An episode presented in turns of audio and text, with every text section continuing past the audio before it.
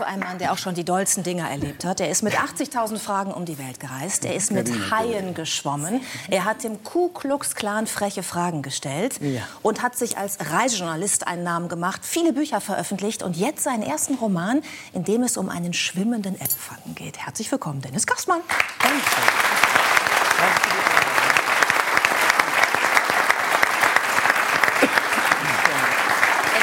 Ich hoffe, es werden keine Kugelstanten. Nein, ah, wir, wir fangen natürlich mit den Adamaneninseln an. Denn wir sind ja gerade schon gereist, unter anderem auch nach Italien, nach Sardinien. Und jetzt reisen wir auf die Adamaneninseln. Und du hast uns Bilder mitgebracht. Deswegen kannst du uns jetzt sagen, wie kommt man da hin und wie sieht's da aus? Ja, es heißt immer, wenn du einen Roman schreibst, schreib über etwas, was dir nahe liegt. Und ich habe so ziemlich das fernste Ziel gewählt, das es da gibt. Wo sind wir da? Am Östlich von Indien? Wir Ja, sind ne? am äußersten Rand des Golfs von Bengalen auf, auf einer Inselgruppe, die zu Indien gehört, aber viel näher an Thailand und Burma ist. Es sind ungefähr 200 Inseln, etwas mehr. Man hat das Gefühl, man kann jeden Tag an ein neues Ufer gehen und wird keine Insel zweimal betreten. Und ich habe mich dort auf die Suche nach Elefanten gemacht, nach den Spuren von schwimmenden Elefanten an einem Ort, an dem es in der Natur eigentlich gar keine Elefanten gibt. Das heißt, in der Flora und Fauna der Andamaneninseln kamen ursprünglich überhaupt keine Andamanen, keine Elefanten vor. Die wurden eines Tages wahre Geschichte mit einem Dampfer über das Meer von Kalkutta aus dorthin geschickt. Warum? Bauch eines Dampfers. Warum? Weil es damals auf den Andamaneninseln, das ist 1948, 49 die Zeit, kaum Straßen gab, kaum Wege gab, keine Möglichkeit für, für Bagger, für Fahrzeuge, für Traktoren, für Zugmaschinen voranzukommen. Und es dort gleichzeitig das, das hochgewachsenste und wertvollste Tropenholz der Erde gibt. Also man wollte großflächig damals den Wald abholzen und suchte die beste Maschine der Welt und fand sie in zynischer Weise in Arbeitselefanten, die man über das Meer brachte an diesen paradiesischen Ort. Die Hauptfigur in deinem Roman ist ein solcher Elefant, ein solcher Arbeitselefant. Er heißt Dali. Mhm. Ja. Manche sagen auch Dalé, habe ich gelernt. Ja. Ähm, ein schwimmender Elefant, äh, der in den 50er Jahren dort gelebt hat. Gab es ihn wirklich oder ist er Fiktion? Oh, wer weiß, vielleicht gab es ihn, vielleicht auch nicht. Das ist, das ist Teil des Romans. Was war es? Man hat damals ganze Elefantenherden über das Meer geschifft und hat ihnen dort das Schwimmen im Ozean beigebracht. Und so ergeht es auch Dali in der Geschichte. Also Elefanten schwimmen, Elefanten sind sogar extrem gute Schwimmer. Sie schwimmen in Flüssen, sie schwimmen in Teichen und Seen. Aber das Meer ist etwas, was sie normalerweise scheuen, vor allem das Salz und die Brandung und die Gischt. Das heißt, man hat ihnen dort beigebracht, von Insel zu Insel zu schwimmen, um die Elefanten transportieren zu können. Und man muss sich vorstellen, dass diese, diese Riesen dann schwerelos im Ozean getrieben sind, dass sie sehr elegante Schwimmer waren, dass sie ihren Rüssel über Wasser gehalten haben wie ein Schnorchel, um Luft zu holen. Und dass die Mahuts, die Elefantenführer, im Nacken, also oder auf dem Rücken der Tiere, von Insel zu Insel geschwommen sind. Also surreale, märchenhafte Szenen und deshalb nicht ganz von ungefähr, dass dieser Elefant in meiner Geschichte Dali heißt, eine, eine kleine Hommage und große Hommage an Salvador Dali. Wir sehen gerade auf den Bildern, ich habe das noch nie gesehen, also ein Elefant, der schwimmt. Machen die das tatsächlich freiwillig? Oder können Ja. sie es einfach nur und es wurde erwartet, weil der Mensch sie eben als Arbeitstier brauchte und er sich da irgendwie fortbewegen musste? Ja, es, ist, es, sind, es sind wunderbare, traumhaft schöne Szenen und gleichzeitig dürfen wir es nicht romantisieren, denn einen Elefanten in das Wasser zu bringen, ist vielfach mit Gewalt geschehen. Das heißt, Elefantentreiber sozusagen haben sie mit Gewalt ins Wasser getrieben und geschlagen, bis sie pariert haben. Andere haben es auf kreativere Art äh, versucht, haben den Elefanten, wie mir vielfach erzählt wurde, tatsächlich Hühner an die Augen gebunden. Um also Gottes Willen. lebende Hühner, Tierquälerei ohne Frage. Man hat äh, lebende Hühner mit gestutzten Krallen genommen und sie wie Scheuklappen vor die Elefantenaugen gebunden. Eins links, eins rechts. Warum hat man nicht einfach ein Tuch genommen? Warum musste das ein lebendes Tier sein? Ich, ich habe gefragt, warum um Gottes Willen die, diese Tierquälerei, wieso? Ja. Und man sagte mir, na ja, stell dir vor, du hättest permanent zwei flatternde Hühner vor den Augen. Wovor hättest du dann noch Angst?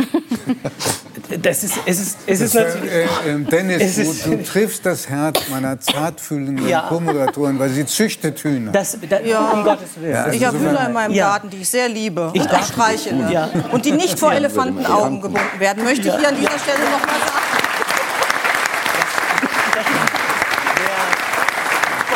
Das ist wichtig zu sagen. Der, Junge in meiner Geschichte, er hat den Namen Bellini, er verurteilt solche Methoden. Er, er hadert sehr mit den Methoden, mit denen Elefanten behandelt werden, geschlagen werden, misshandelt werden. Er hat selber einen Elefantenhaken, der ihm in die Hand gedrückt wird und sagt, wieso soll ich diesen alten Elefanten schlagen? Er hat meinen Vater getragen, er hat meinen Großvater getragen. Wer bin ich, diesen, dieses Tier zu schlagen? Also eine Lehre aus diesem Buch ist, du kannst den Elefanten mit dem Herzen lenken, was, was vielleicht was vielleicht kitschig klingt, was vielleicht pathetisch klingt, aber was die beste Art der Symbiose zwischen Mensch und Tier sein kann. Es gibt ja Menschen, die ihr ganzes Leben mit Elefanten verbringen. Ich habe viele Stunden mit ihnen geredet und mir viel von ihnen zeigen lassen die mit Elefanten leben, die sie füttern, die bei ihnen schlafen und am Ende auch ja, sie bis in den Tod begleiten. Die sagten mir, wenn du es gut machst und von Herzen meinst, dann brauchst du keine Waffen, dann brauchst du kein Handwerkszeug, dann führst du den Elefanten an einer unsichtbaren Leine durch die Welt. darf ich einmal zwischenfragen? Weil ich beobachte aus dem Augenwinkel mhm. Younger und der, ja. der nickt und schüttelt den Kopf. Und so hast du selber Elefanten erlebt in deiner Kindheit? Ja, ich meine, äh, in Südindien in meiner Kindheit waren Elefanten so ähnlich wie hier vor 100 Jahren Arbeitspferde. Also, mhm. Und äh, natürlich ist es so, dass der Mahut nicht hingeht und ja. mit Stock arbeitet. Der Elefantenführer ist das, ne? Der, ja. der Elefantenführer. Und äh, Elefanten lieben das Wasser. Also nach der Arbeit ist das Schönste, wenn Elefanten dann in den Fluss gehen. Und dann fallen sie auch um und lassen sich schrubben und so weiter. Äh, und äh, das waren die Bilder meiner Kindheit. Ja. Und später bin ich mit meinen Kindern äh, dahin und die haben das äh, genauso genossen, also stiegen auf dem Elefanten rum. Und genau das durfte ich auch erleben. Ja. Da, da war ich noch junger Reporter, das ist 15 Jahre her, aber ich durfte mit Elefanten baden, ich durfte mhm. den Stall ausmisten, was eine Aufgabe war. Ich äh, habe sie gewaschen, gefüttert und letztlich mit ihnen bin ich in den Fluss gestiegen und äh, auf ihren Kopf gestiegen. Ähm, sie haben mich dann heruntergeworfen, auf die Seite sich gewälzt, ich habe sie geschrubbt und ich habe dort einfach gemerkt, wie empfindsam diese Tiere sind. Also sie hätten mich ja in jedem Moment zerquetschen können, zermalmen können, was ja auch vielfach geschieht tatsächlich, oft aus Wut, wenn Elefanten schlecht behandelt werden.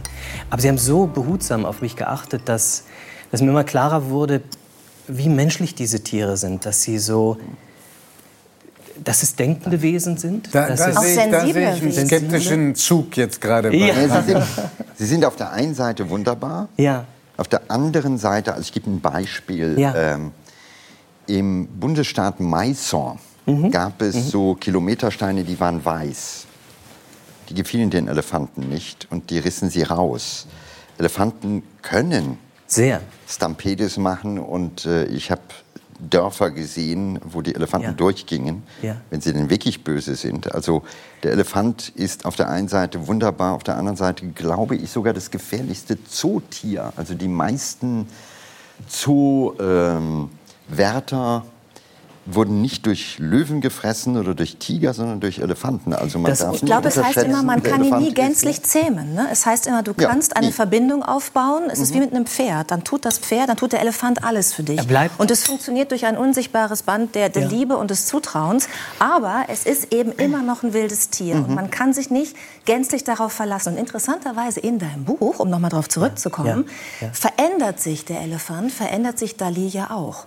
Und man sagt ja immer über Elefanten, dass sie nichts vergessen, ne? dass sie ähm, ein sagt, ganz gutes Gedächtnis ja, haben. Ja. Und der Elefant in deinem Buch verliert sein Gedächtnis und wird auch böse und wird auch bösartig zu denen, die er vorher sehr geliebt hat.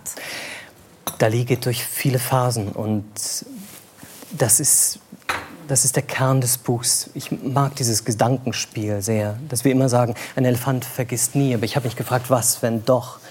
Dieser Elefant verliert allmählich seine Erinnerungen. Er scheint sich vor den Augen des Jungen aufzulösen. Und letztendlich müssen sie, ich will nicht zu viel verraten, aber sie müssen Abschied nehmen. Und ist, glaube ich, nicht, nicht schwer daraus zu lesen, dass es eine große Metapher ist. Während des Schreibens habe ich festgestellt, ein Elefant in einer Geschichte, in einem Roman ist immer eine große, graue Metapher.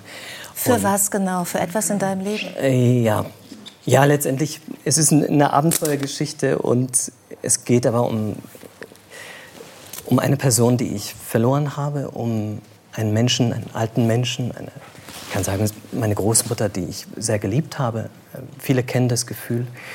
Mein Bruder ist hier, hat das gemeinsam mit mir erlebt.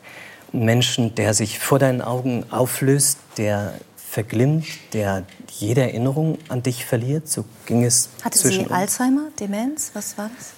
Ich habe mich lange gegen dieses Wort gewehrt. Und so ist es auch in der Geschichte. Der Junge wehrt sich dagegen, dass der Elefant, ja, er sagt, dieser Elefant ist genial. Wenn der Elefant, er soll an, in einer Szene einen, einen Konzertflügel, einen Hügel hinaufschleppen und lässt diesen, Hügel, diesen Konzertflügel fallen, weil er sich verliebt in einen blauen Schmetterling. Das ist das, was der Junge sagt, weil man, weil man es so oft einfach von sich weist und dieses Wort Demenz so hart ist. Ähm, aber natürlich geht es darum. Ich erinnere mich an eine Szene, wie wir, äh, mein Bruder und ich, mit, mit meiner Großmutter zusammensaßen. Wir äh, waren in einem Lokal, sie wollte uns groß einladen und es war eine tolle Zeit und sie fragte, habt ihr noch Hunger? Ähm, möchtet ihr noch was bestellen? Und wir sagten, oh ja, komm, lass das machen. Und sie, sie hob den Arm und sagte, Herr Kellner, die Rechnung bitte. Und wir, also wir haben gelacht. Es, ist, es, es war extrem witzig in diesem Moment. Und trotzdem war er gleichzeitig tragisch, weil wir merkten, es verändert sich etwas. Und das ist das, was der Junge in der Geschichte lernen muss und auf immer härtere Art und Weise lernt. Das ist eine Märchenwelt, das ist eine Abenteuergeschichte, aber im Grunde geht es um eine tiefe, innige Freundschaft zwischen Zweien, die voneinander lassen müssen mit der Zeit, die loslassen müssen. Es heißt, dass du deinem Verleger gesagt hast, als du dich entschieden hast, ich schreibe zum ersten Mal einen Roman, in, einer halben, in einem halben Jahr gibt es mein Manuskript, dann bin ich fertig. In Wirklichkeit hast du vier Jahre, fünf Jahre geschrieben? Wie viel waren es? Mein Verleger Gunnar, ich sagte ihm, ich, ich reise auf die Andamaneninsel, ich lese ein bisschen was, ich rede mit Elefantenmenschen, mit den Mahuts. Ein halbes Jahr brauche ich ungefähr für meinen ersten Roman. Und er meinte, okay, er, er schmunzelte unerklärlicherweise, sagte, Dennis, wir schreiben in den Vertrag mal ein Jahr und wenn du ein halbes Jahr brauchst, wunderbar, freuen wir uns alle. Heute, fünf Jahre später, weiß Jahre. ich, was es bedeutet. Ein Roman zu schreiben.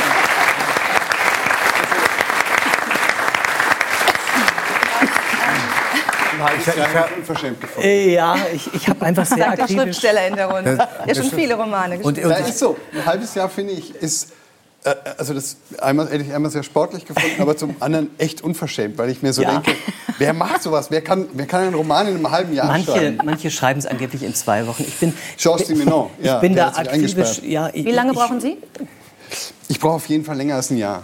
Ja. Also schon, ja. ich habe ein einziges Mal neun Monate gebraucht, aber, aber das war großes Glück. Aber ein halbes Jahr hätte ich das, also ich, sogar, ich, kenne einen berühmten Kollegen von euch beiden, mhm. der äh, auch sehr erfolgreiche Bücher schreibt und der versucht seit 35 Jahren einen Roman zu schreiben. Und wer ist das? Oh. Das sage ich nicht.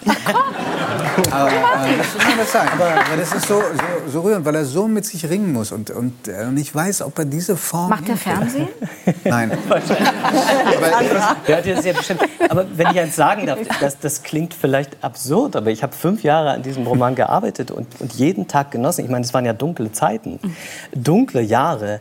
Und aber wie schön war es, während die Welt so um mich und um uns zusammenbrach, Lockdown für Lockdown, schlimme Nachrichten. Ich konnte auf dem Rücken eines Elefanten sitzen an meinem Schreibtisch und über den Indischen Ozean reisen. Ich konnte in dieser Märchenwelt verschwinden. Das war jeder Tag mit Dali und Bellini war schön und ich habe letztens ein, ein zweifelhaftes Kompliment bekommen. Jemand schrieb mir, Dennis, dein Buch zu lesen ist wie, und nicht falsch verstehen, wie Judith Rakers die Schultern zu massieren. wie soll man das denn nicht falsch? Ich muss drüber nachdenken. Stopp. Ich glaube, das war das war liebevoll gemeint. Ja? Okay. Ich spüre eine gewisse Eifersucht. Was war denn gemeint? Furchtbar sexistisch. Ich habe gleich es verurteilt, sexistisch ohne Ende. Immerhin ich habe es als, als schönes Kompliment genommen. ja. ähm, du hast mal in einem Interview gesagt, dass das Reisen für dich, was du ja sonst getan hast, wenn du nicht fünf Jahre am Schreibtisch sitzt, ja. dass das wie eine Sucht ist. Und zwar ja. eine ernstzunehmende Sucht. Wie ging es dir denn in diesen fünf Jahren, wo du nicht reisen konntest, wo du nur in Gedanken dich auf den Rücken eines Elefanten setzen konntest? Eskapismus, also genau das. Ähm, ich habe jede Flucht genutzt, die ich nutzen konnte. Das, ähm, das Schreiben hat mich gerettet in der Zeit. Das, das klingt wieder auch pathetisch, aber sich zurückzuziehen, die Welt um dich komplett herum zu vergessen und abzuhauen auf die Andermaneninsel, war, war wunderbar. Ja, gleichzeitig es ist ja kein Geheimnis, ich bin Vater auch geworden in der Zeit und habe halt permanent ein, halt fleißig, ein, ein ne? Kind um mich herum springen gehabt. Deswegen konnte ich diese Kinderperspektive ganz gut adaptieren für das Buch. Also äh, ich betrachte es jetzt als, als wertvolle Zeit und trotzdem zieht es mich natürlich jetzt maximal. Wie ist das denn, wenn du jetzt als junger Vater nicht mehr durch den Urwald streifst, hm. sondern auf Mallorca am Sandstrand sitzt, neben ganz vielen anderen, die Sandburgen bauen ja. und dann da so ein richtiges ja. Touri-Leben ja. durch dein Kind auch noch mal ganz neu für dich entdeckst. Dann fühle ich mich wie Sandra Maischberger auf Sardinien in der äh, Dusche, sozusagen. Also ähm, es ist... Das glaube ich. ich.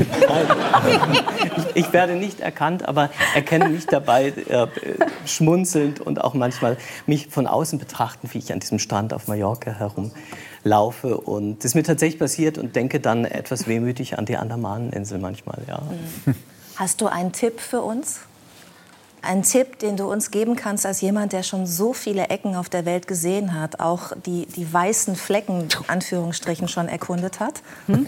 Tipp bei Marco Polo. Ja, das Unentdeckte. Also das Unentdeckte kann die kann die Kutscherkneipe irgendwo in der Ecke sein, wo die Leute mit den Lederwesten sitzen möglicherweise und du dich fragst, wer geht da rein? Wer um Himmels Willen? Also man muss dafür nicht viel reisen. Das Abenteuer beginnt vielleicht gleich da. Und manchmal an einem Ort, über den wir Klischees kennen, nur Klischees. Ähm, ich denke an Kolkata, also äh, das alte Kalkutta zum Beispiel, das immer als ähm, Stadt des Schreckens und des Elends genannt wird. Ähm, der erste, den ich dort traf, äh, Ranajit auf meiner Recherchereise durch Indien, ein, ein Musiker, begrüßte mich mit leuchtenden Augen und sagte, Welcome to the City of Joy. Also manchmal sich an Orte zu wagen, die, die erstmal Angst und Schrecken erregen, aber und, und für uns dunkel erscheinen, dort das Licht suchen. Mhm. Darf ich dir zum Schluss noch etwas sagen, was mich ein bisschen irritiert Gerne. bei dir? Sind's ich habe ja unglaublich viel über dich gelesen, auch noch mal Interviews. Und ich bringe es nicht zusammen, wie man so ein erfolgreicher Reisejournalist und Schriftsteller sein kann und andererseits offenbar über null Orientierungssinn verfügt. du sagst, du verläufst dich an jeder Ecke. Das ist richtig. Und, und, ich dachte immer, dass dieser Platz schon von Giovanni besetzt ist. Ja.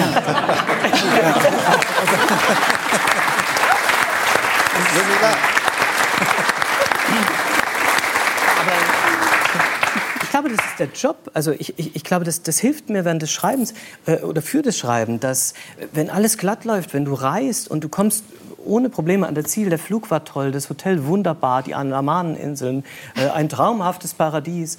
Äh, dann, äh, dann erlebst du ja nichts. Dann weißt du nicht, worüber schreiben sollst. Wenn du dich verläufst, dann beginnt das Abenteuer. Nein, da, da nein, nein, nein, nein, nein, nein, dann, dann, bist du, dann bist du, leidest du nicht wirklich unter Orientierungslosigkeit. Bei mir setzt die nackte Verzweiflung. Wir, wir sollten mal so, zusammenreisen. So viel Lebenszeit verloren gegangen. So idiotisch. Also es ist unfassbar. Helge Timmerberg hat das mal gesagt, der große Reiseschriftsteller. Der dich ja auch sehr inspiriert hat, ne? Das muss ich sagen.